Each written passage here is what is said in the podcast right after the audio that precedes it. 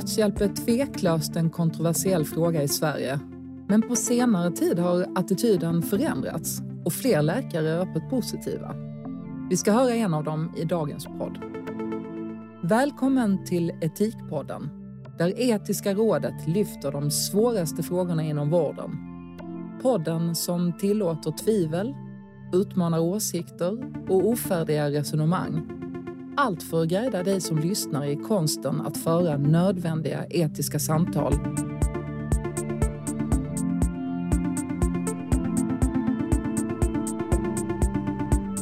I denna podd ska vi alltså djupdyka i det både heta och svåra ämnet dödshjälp, eller rättare läkarassisterad suicid, det vill säga självmord. Niels Lynöe, som är specialist i allmänmedicin och professor emeritus i medicinsk etik vid Karolinska institutet, är dagens expert från Region Skånes etiska råd. Och jag heter Annika Hörlén. Niels, jag undrar egentligen så här, när vi pratar om det här med dödshjälp, vad är egentligen tillåtet i Sverige idag? Var går gränserna för det man kallar dödshjälp och inte? Ja, så det man får göra, det är ju alltså att avbryta en livsuppehållande behandling. Och där man dessförinnan då kan, som man säger, sedera, få låta patienten få sova inför det att man eventuellt avbryter en livsuppehållande behandling.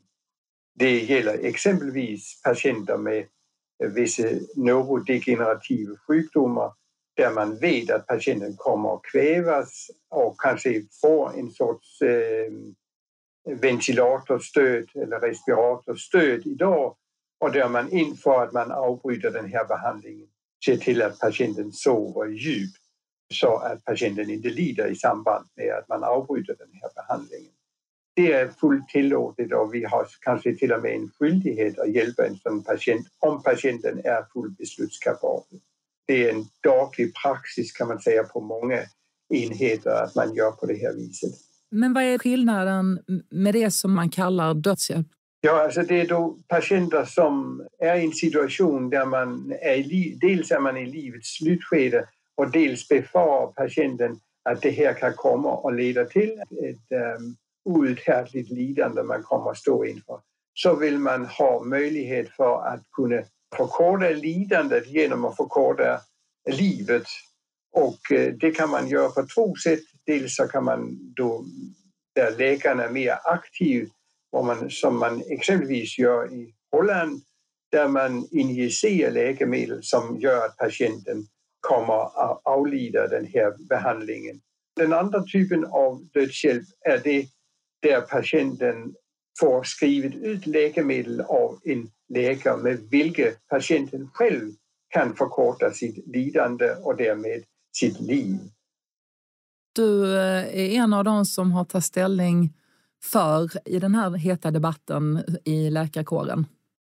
När det gäller min egen ställningstagande i den här frågan, då handlar det nog mer om att det finns vissa sjukdomar som är så pass besvärliga och leder till ett outhärdligt lidande så även den palliativa vården inte kan hjälpa till. Mitt döende skulle kunna bli lugnt och fint och värdigt utan att jag behöver ta till något som helst medel eller på något annat sätt. Men det skulle också kunna bli för jävligt. Och jag vet inte om mitt döende blir lugnt och fint eller det blir för jävligt. Och därför vill jag inte ta den risken, och därför skulle jag gärna vilja ha möjligheten att kunna avsluta mitt liv när jag säger nej, nu vill jag inte vara med längre nu. Det här är för outhärdligt. Även om det är mycket få det drabbar, så skulle jag ändå inte vilja ta den risken. Samtidigt så är du ju en av medlemmarna i Region Skånes etiska råd. Är det också ett ställningstagande som rådet har gjort i stort? Nej, det har aldrig varit något som vi har egentligen diskuterat i rådet. Därför det har inte varit en fråga som har aktualiserats.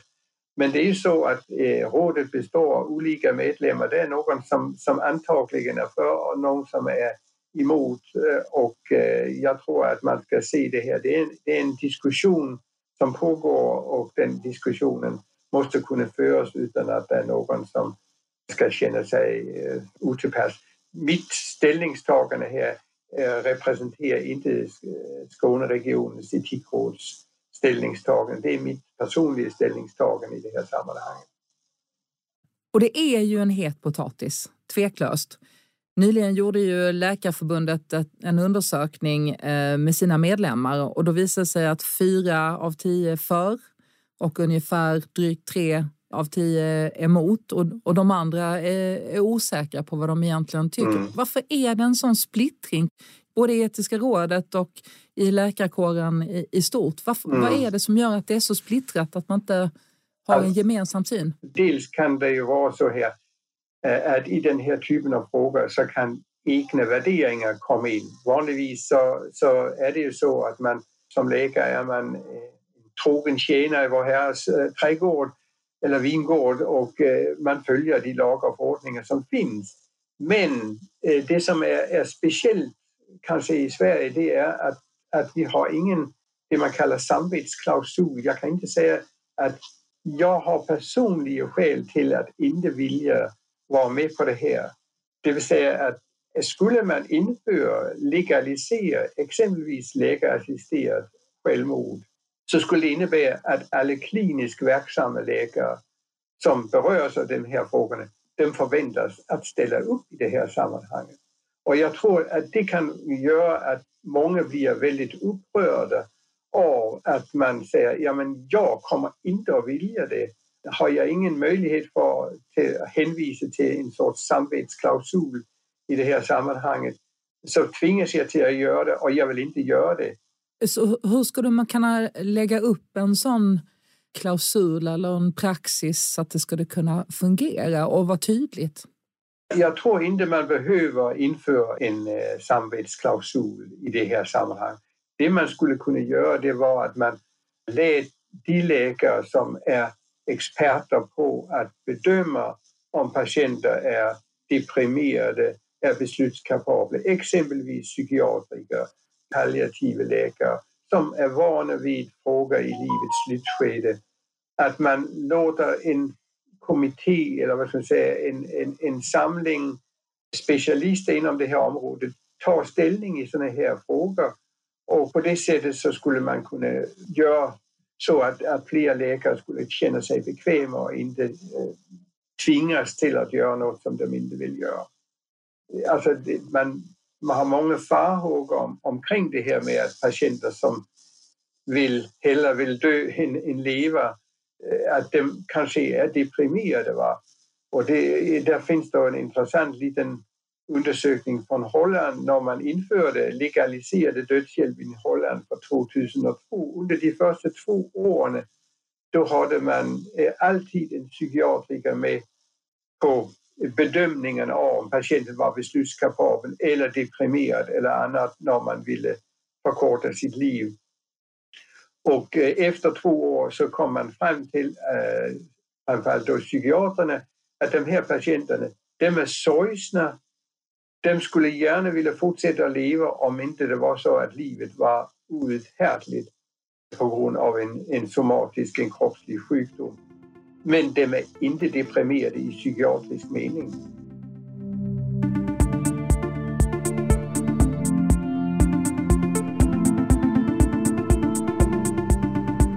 Vilken roll skulle närstående ha i detta och vilken möjlighet skulle närstående ha att kunna påverka en sån här situation för att det skulle kunna vara etiskt försvarbart? Idag använder vi ju närstående för att om vi får in en medvetslös patient och det är dålig utsikt och prognosen är dålig. Vad ville patienten ha gjort i den här situationen om patienten hade varit vid sina sinnesfulla bruk? Och det använder man då närstående ofta till att tolka patientens eventuella vilja i den här situationen. Problemet med närstående i det här sammanhanget det är det man också för fram som ett argument emot den här formen för dödshjälp. Det är ju att patienten kan bli utsatt för press. Du är sådan en stor börda för oss i familjen att det var enklare om du tog ditt liv eller du nu tog de här pillerna du har fått utskrivna. Så att det inte är patienten själv som begär det här. Men, så man måste vara oerhört försiktig. Jag skulle säga att det kanske till och med är ett kriterierna för det är bland annat i Holland där man säger att är det så att patienten medger att man inte vill ligga den närstående till last, så får man inte dödshjälp. Det här låter som oerhört svåra avväganden. Ja, det är det verkligen. Och det har ju just med att man måste sätta en gräns, annars så finns det risk för det man talar om som det slutande planet. Vad kommer näst efter det här? Vad händer med läkarna? Blir man mer cynisk som läkare? Blir det psykisk sjuka? Blir det andra gränsdragningar när det gäller somatisk sjukdom, kronisk sjukdom och sådär? Så man måste vara väldigt tydlig här med att ha riktlinjer för vad man ska acceptera och vad man inte ska acceptera.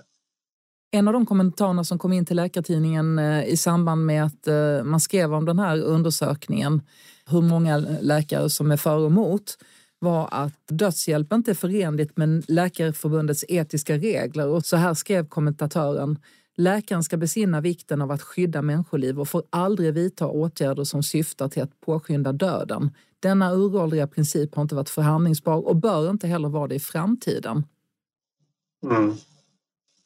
Läkarreglerna är ju inte huggna i sten, den kan ju ändras. Men jag skulle säga då att syftet är ju inte att förkorta livet på den här personen. Syftet är att förkorta lidandet på patientens egen begäran. Sen är det man säger då, vi får aldrig skada patienter. Och ibland så går man tillbaka till de gamla grekerna, Hippokrates och liknande, som skulle ha sagt. Men det som Hippokrates sa, det var att vi ska försöka att minska risken för att skada en patient. Skulle vi under inga omständigheter skada patienten, då kan vi i stort sett bli handlingsförlamade. Kirurger skulle inte kunna skära i en patient, därför att man skadar ju patienten när man skär hål, om det är en bukoperation eller liknande. De flesta läkemedel har olika biverkningar som man kan skada sig av på det ena eller på det andra sättet. Så man måste ju hantera det här och säga att vi ska försöka balansera fördelar och nackdelar med olika behandlingar. Och då är det då frågan, är det en patient med uthärdligt lidande som vill ha hjälp att minska detta lidande, och det endast kan ske genom att förkorta livet? Ja, då skulle jag säga, ja, då är det inte i strid med icke-skadeprincipen eller minimera skadeprincipen. Och jag skulle också säga då att som hälso- och sjukvården ser ut idag, hälso- och sjukvårdslagstiftningen ser ut idag med bland annat patientlagen, så är det ju en betoning av patientens rätt att vara med och bestämma om handlingar och beslut, det man kallar autonomiprincipen. Men varför måste egentligen läkaren vara med då? Det är ju inte olagligt att ta sitt liv, det är inte straffbart i Sverige, så varför inte bara låta folk begå självmord helt enkelt? Alltså det är ju fortfarande otroligt traumatiskt om ett familjemedlem tar sitt liv av det ena eller andra skälet. Och man kan naturligtvis säga att det är inte en läkarfråga, men jag skulle säga att det är en läkarfråga, därför att ska man ha hjälp att skriva ut läkemedel med vilka man kan förkorta sitt liv, så måste det vara någon läkare som har gjort den här bedömningen. Och är det så att lider patienten exempelvis av en behandlingsbar depression, så är det viktigt att man gör den bedömningen och ger patienten adekvat behandling. Jag tror till och med att får man skrivit ut de här läkemedlen, säg att det handlar om en patient med en allvarlig sjukdom som kommer att leda till döden inom några månader, och patienten möjligen står inför ett stort lidande, och man skulle kunna få patienten till att våga leva livet kanske fullt ut, därför att det visar sig att det inte blir ett uthärdligt lidande. Det blir en stillsam och fredlig död patient. Ja, då kan man förebygga de här drastiska suiciden. För man ska också vara uppmärksam på att det är många patienter som tar sitt liv någon vecka eller några veckor efter det att de har fått en diagnos, en cancerdiagnos eller en annan neurologisk allvarlig diagnos. Så skulle den här möjligheten finnas, så låter det paradoxalt, men då skulle man kanske till och med kunna förebygga en del av de här självmorden. Om man går till Oregon i USA där man var först med den här ordningen, då visade det sig att det var cirka 65% av dem som får förskrivet sådana här läkemedel som tar dem. Det är alltså 35% som aldrig behöver ta dem, men känner sig lugna och behöver inte att göra den här drastiska suiciden.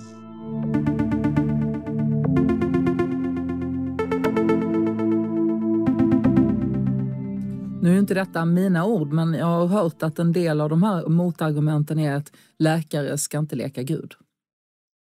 Ja, men alltså så skulle man också kunna säga då att vi leker ju också Gud när vi började behandla patienter som annars skulle dö. Vi har ju fått samhällets befogenhet alltså som läkare att faktiskt leka Gud i vissa situationer. Både när det gäller att rädda liv men också när det gäller att lindra ett lidande.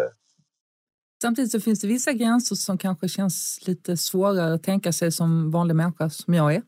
Och det är de här gränserna som handlar om hur gör man om det är ett barn? Är det bara vuxna som ska få den här hjälpen?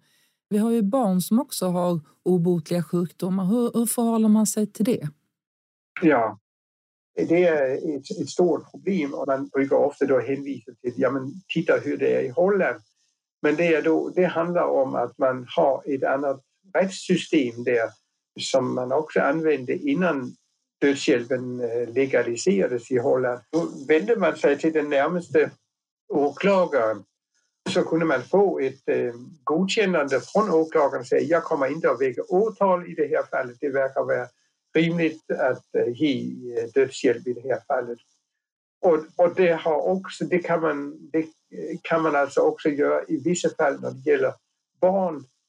När det är ett uthärdligt lidande, då kan man vända sig till en åklagare och säga vi har det här fallet och det finns inget annat. Vi skulle gärna vilja ge det på korta livet på det här barnet. Och då kan då åklagaren säga okej, jag kommer inte att väcka åtal. Men det är fortfarande straffbart om man gör det utan att ha haft det här avtalet med åklagaren. I Sverige kan man inte göra detta. Där kan du inte gå in till den lokala åklagaren och säga jag har ett fall här, jag skulle gärna vilja ha dig till att bedöma det här. Kommer du att väcka åtal emot mig om jag gör det här? Då säger åklagaren gör det så får vi se om det blir väckt åtal. Det är alltså en helt annan rättstradition man har i Sverige jämfört med Holland när det gäller att få ett avtal med åklagaren. Här ser vi en diskrepans mellan juridik och medicinsk etik, om jag förstår det här rätt. Kan man säga då, ja. Hur kan man jobba med detta? För om vi skulle förändra situationen eller möjligheterna, praxisen för etiskt medicinskt, hur skulle juridiken kunna följa med i Sverige? Ja, jag skulle säga då att när det gäller juridiken så är det inte straffbart att hjälpa en annan person att ta sitt liv. Det beror lite på vad aktiv du är, men alltså exempelvis så skulle då en läkare som skrev ut läkemedel som patienten själv skulle kunna ta för att förkorta sitt lidande under dessa givna omständigheter och uppfylla kriterier och sådär, skulle man straffrättsligt inte kunna väcka åtal emot. Men däremot så strider det mot god och omsorgsfull vård som man är skyldig att erbjuda patienten enligt hälso- och sjukvårdslagstiftningen. Så en läkare skulle kunna bli av med sin legitimation om man skrev ut läkemedel. Nu ska det frågan om vilket sorts läkemedel det skulle kunna vara. Men om man gjorde det eller hjälpte patienten att ta till det, så kan man förlora sin legitimation i sådana här sammanhang. Och det är därför det enda man behöver göra i svensk sammanhang, det är att regeringen eller riksdagen skulle kunna bemyndiga Socialstyrelsen att ge dispens för de paragrafer i hälso- och sjukvårdslagen som säger att det är inte förenligt med god och omsorgsfull vård. Skulle man kunna ge en sån här dispens i de här situationerna, så skulle det räcka. Det är ganska tydligt, och det gör du ju inte någon hemlighet av att du skulle se att det skulle behövas den här förändringen. Men har du någon förståelse för de som är tveksamma eller de som är emot? Jag kan se då att det finns en del argument som har med det här slutande planet att göra. Och men det är ju spekulationer i framtiden som var vi inte riktigt vet vad det är. Är det så att vi öppnar upp för att ha hjälp andra människor och så där. Och det enda argument jag kan säga då det är att ja, man tittar på de länder där man har infört det. Går du till Oregon exempelvis, då har det inte missbrukats. Det verkar fungera hyggligt bra.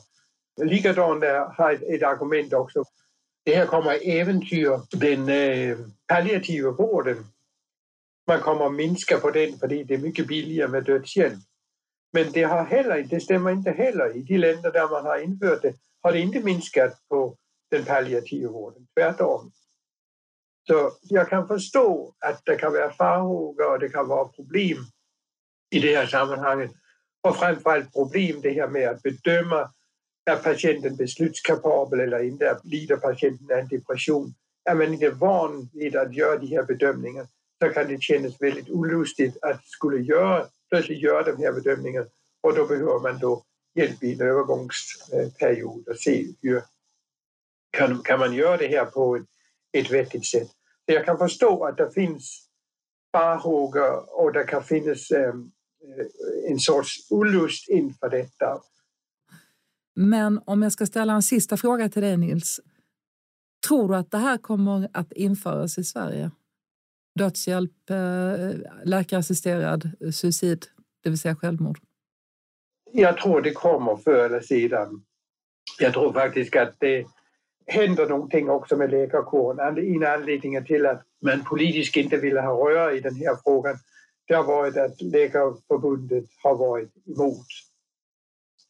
Men det kan ändra sig i framtiden och det finns den här undersökningen som Läkarförbundet själv har gjort nu här visar ju på att jämfört med om vi går 13-14 år tillbaka i tiden att det är betydligt fler läkare som är för dödshjälp jämfört med för 14 år sedan.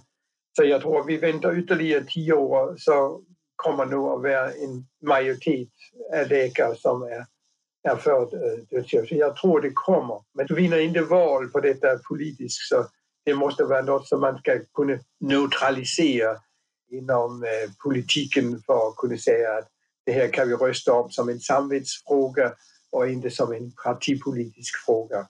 I det läget så skulle man kunna kanske få till stånd och om Läkarförbundet sin röst eller inställer sig neutralt till det här så tror jag det kommer. Tack för det här samtalet, Niels Lynöe.